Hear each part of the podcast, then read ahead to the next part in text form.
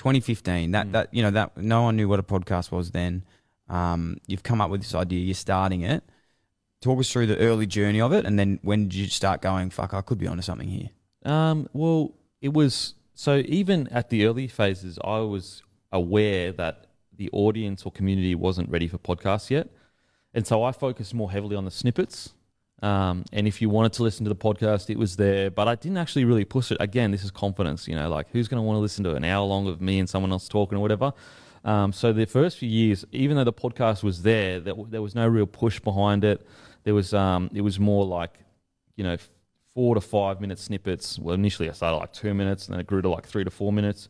Um, and then it was I did that. I was working full time um, in a coal terminal, and doing that, that on the side for maybe a year, year and a half, and then uh, an advertising. So, place a place called Moneyball approached me because like it was so new in the space, there was no one else doing it. Like literally no one else. So you actually got the attention quite uh, from a lot of people because a lot of businesses because they're looking for cheaper ways to get in on a community. Anyway, so they contacted me and um, and yeah, they they offered me enough money to be able to do it full time.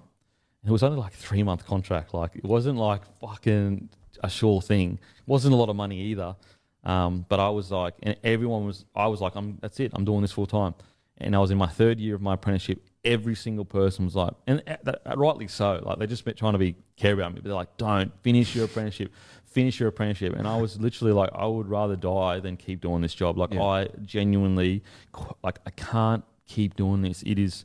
I'm so depressed. I'm so fucking sad every morning. Like I can't keep doing this. I don't care what. I'll go pour beers at a bar if I have to. Like anyway, so I quit my apprenticeship. Everyone said I was crazy.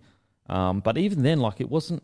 It still wasn't a sure thing. Like it wasn't just like quit my job and then it was sweet. Like there was massive up and downs. Even as late as like two years ago, you know, like we were sponsored by William Hill. They got it bought out by BetEasy, and then it was real messy. Like you know, the contract was there, and technically, you know, we should still be working together. But you get bought out by a new company, the old stuff gets moved on.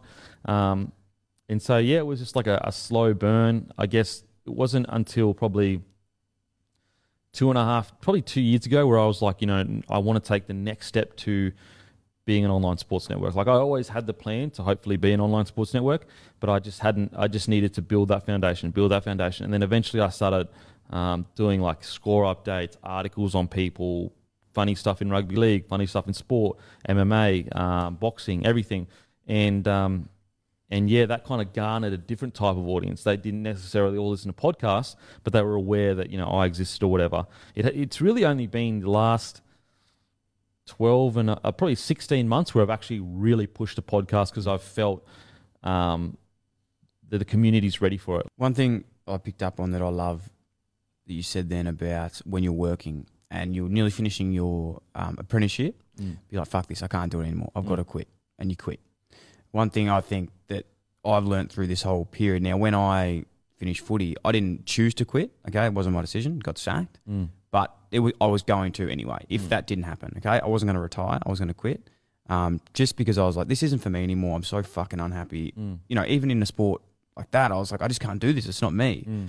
But I think a, a big thing with some people as well, sometimes, and again, we're not trying to give life lessons, but sometimes you have to put yourself under that pressure, Mm. you know, of like not having something. And you would have been like, fuck, I'm all in now. Yeah, absolutely. Like I actually can't not fuck up. Like, and it was the same thing for me when I finished. I was, I went into doing radio and I was learning that, and I was like, this is shit. Like I really hated it. Like Mm. I was really, really done. But I was Yeah. like, I can't quit yet because I need to do this. And I was like, you know what?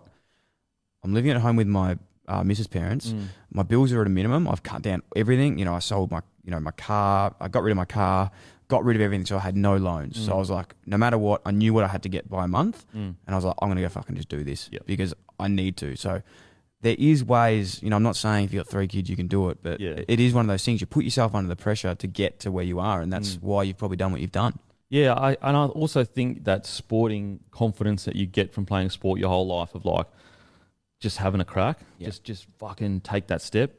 Um, I think that also you've got to you've got to be honest with yourself of you know if you're young and you don't have kids, you should be trying anything you can. You know, like try anything you can. Just ha- just have a crack. Just just because you've got the ability to do it. That's where I, I feel not sorry because obviously they got kids, it's a beautiful life or whatever, but it decisions become much harder when you have a, a wife and children or whatever, or a husband and children to make these calls. So, like, if you are thinking about doing X or Y, um, do exactly what you did. Sit down and be like, okay, get all rid of all your loans if you can, and just just have a crack. Like, just you'd be surprised at how much opportunity is out there if you just put yourself in a position to do it.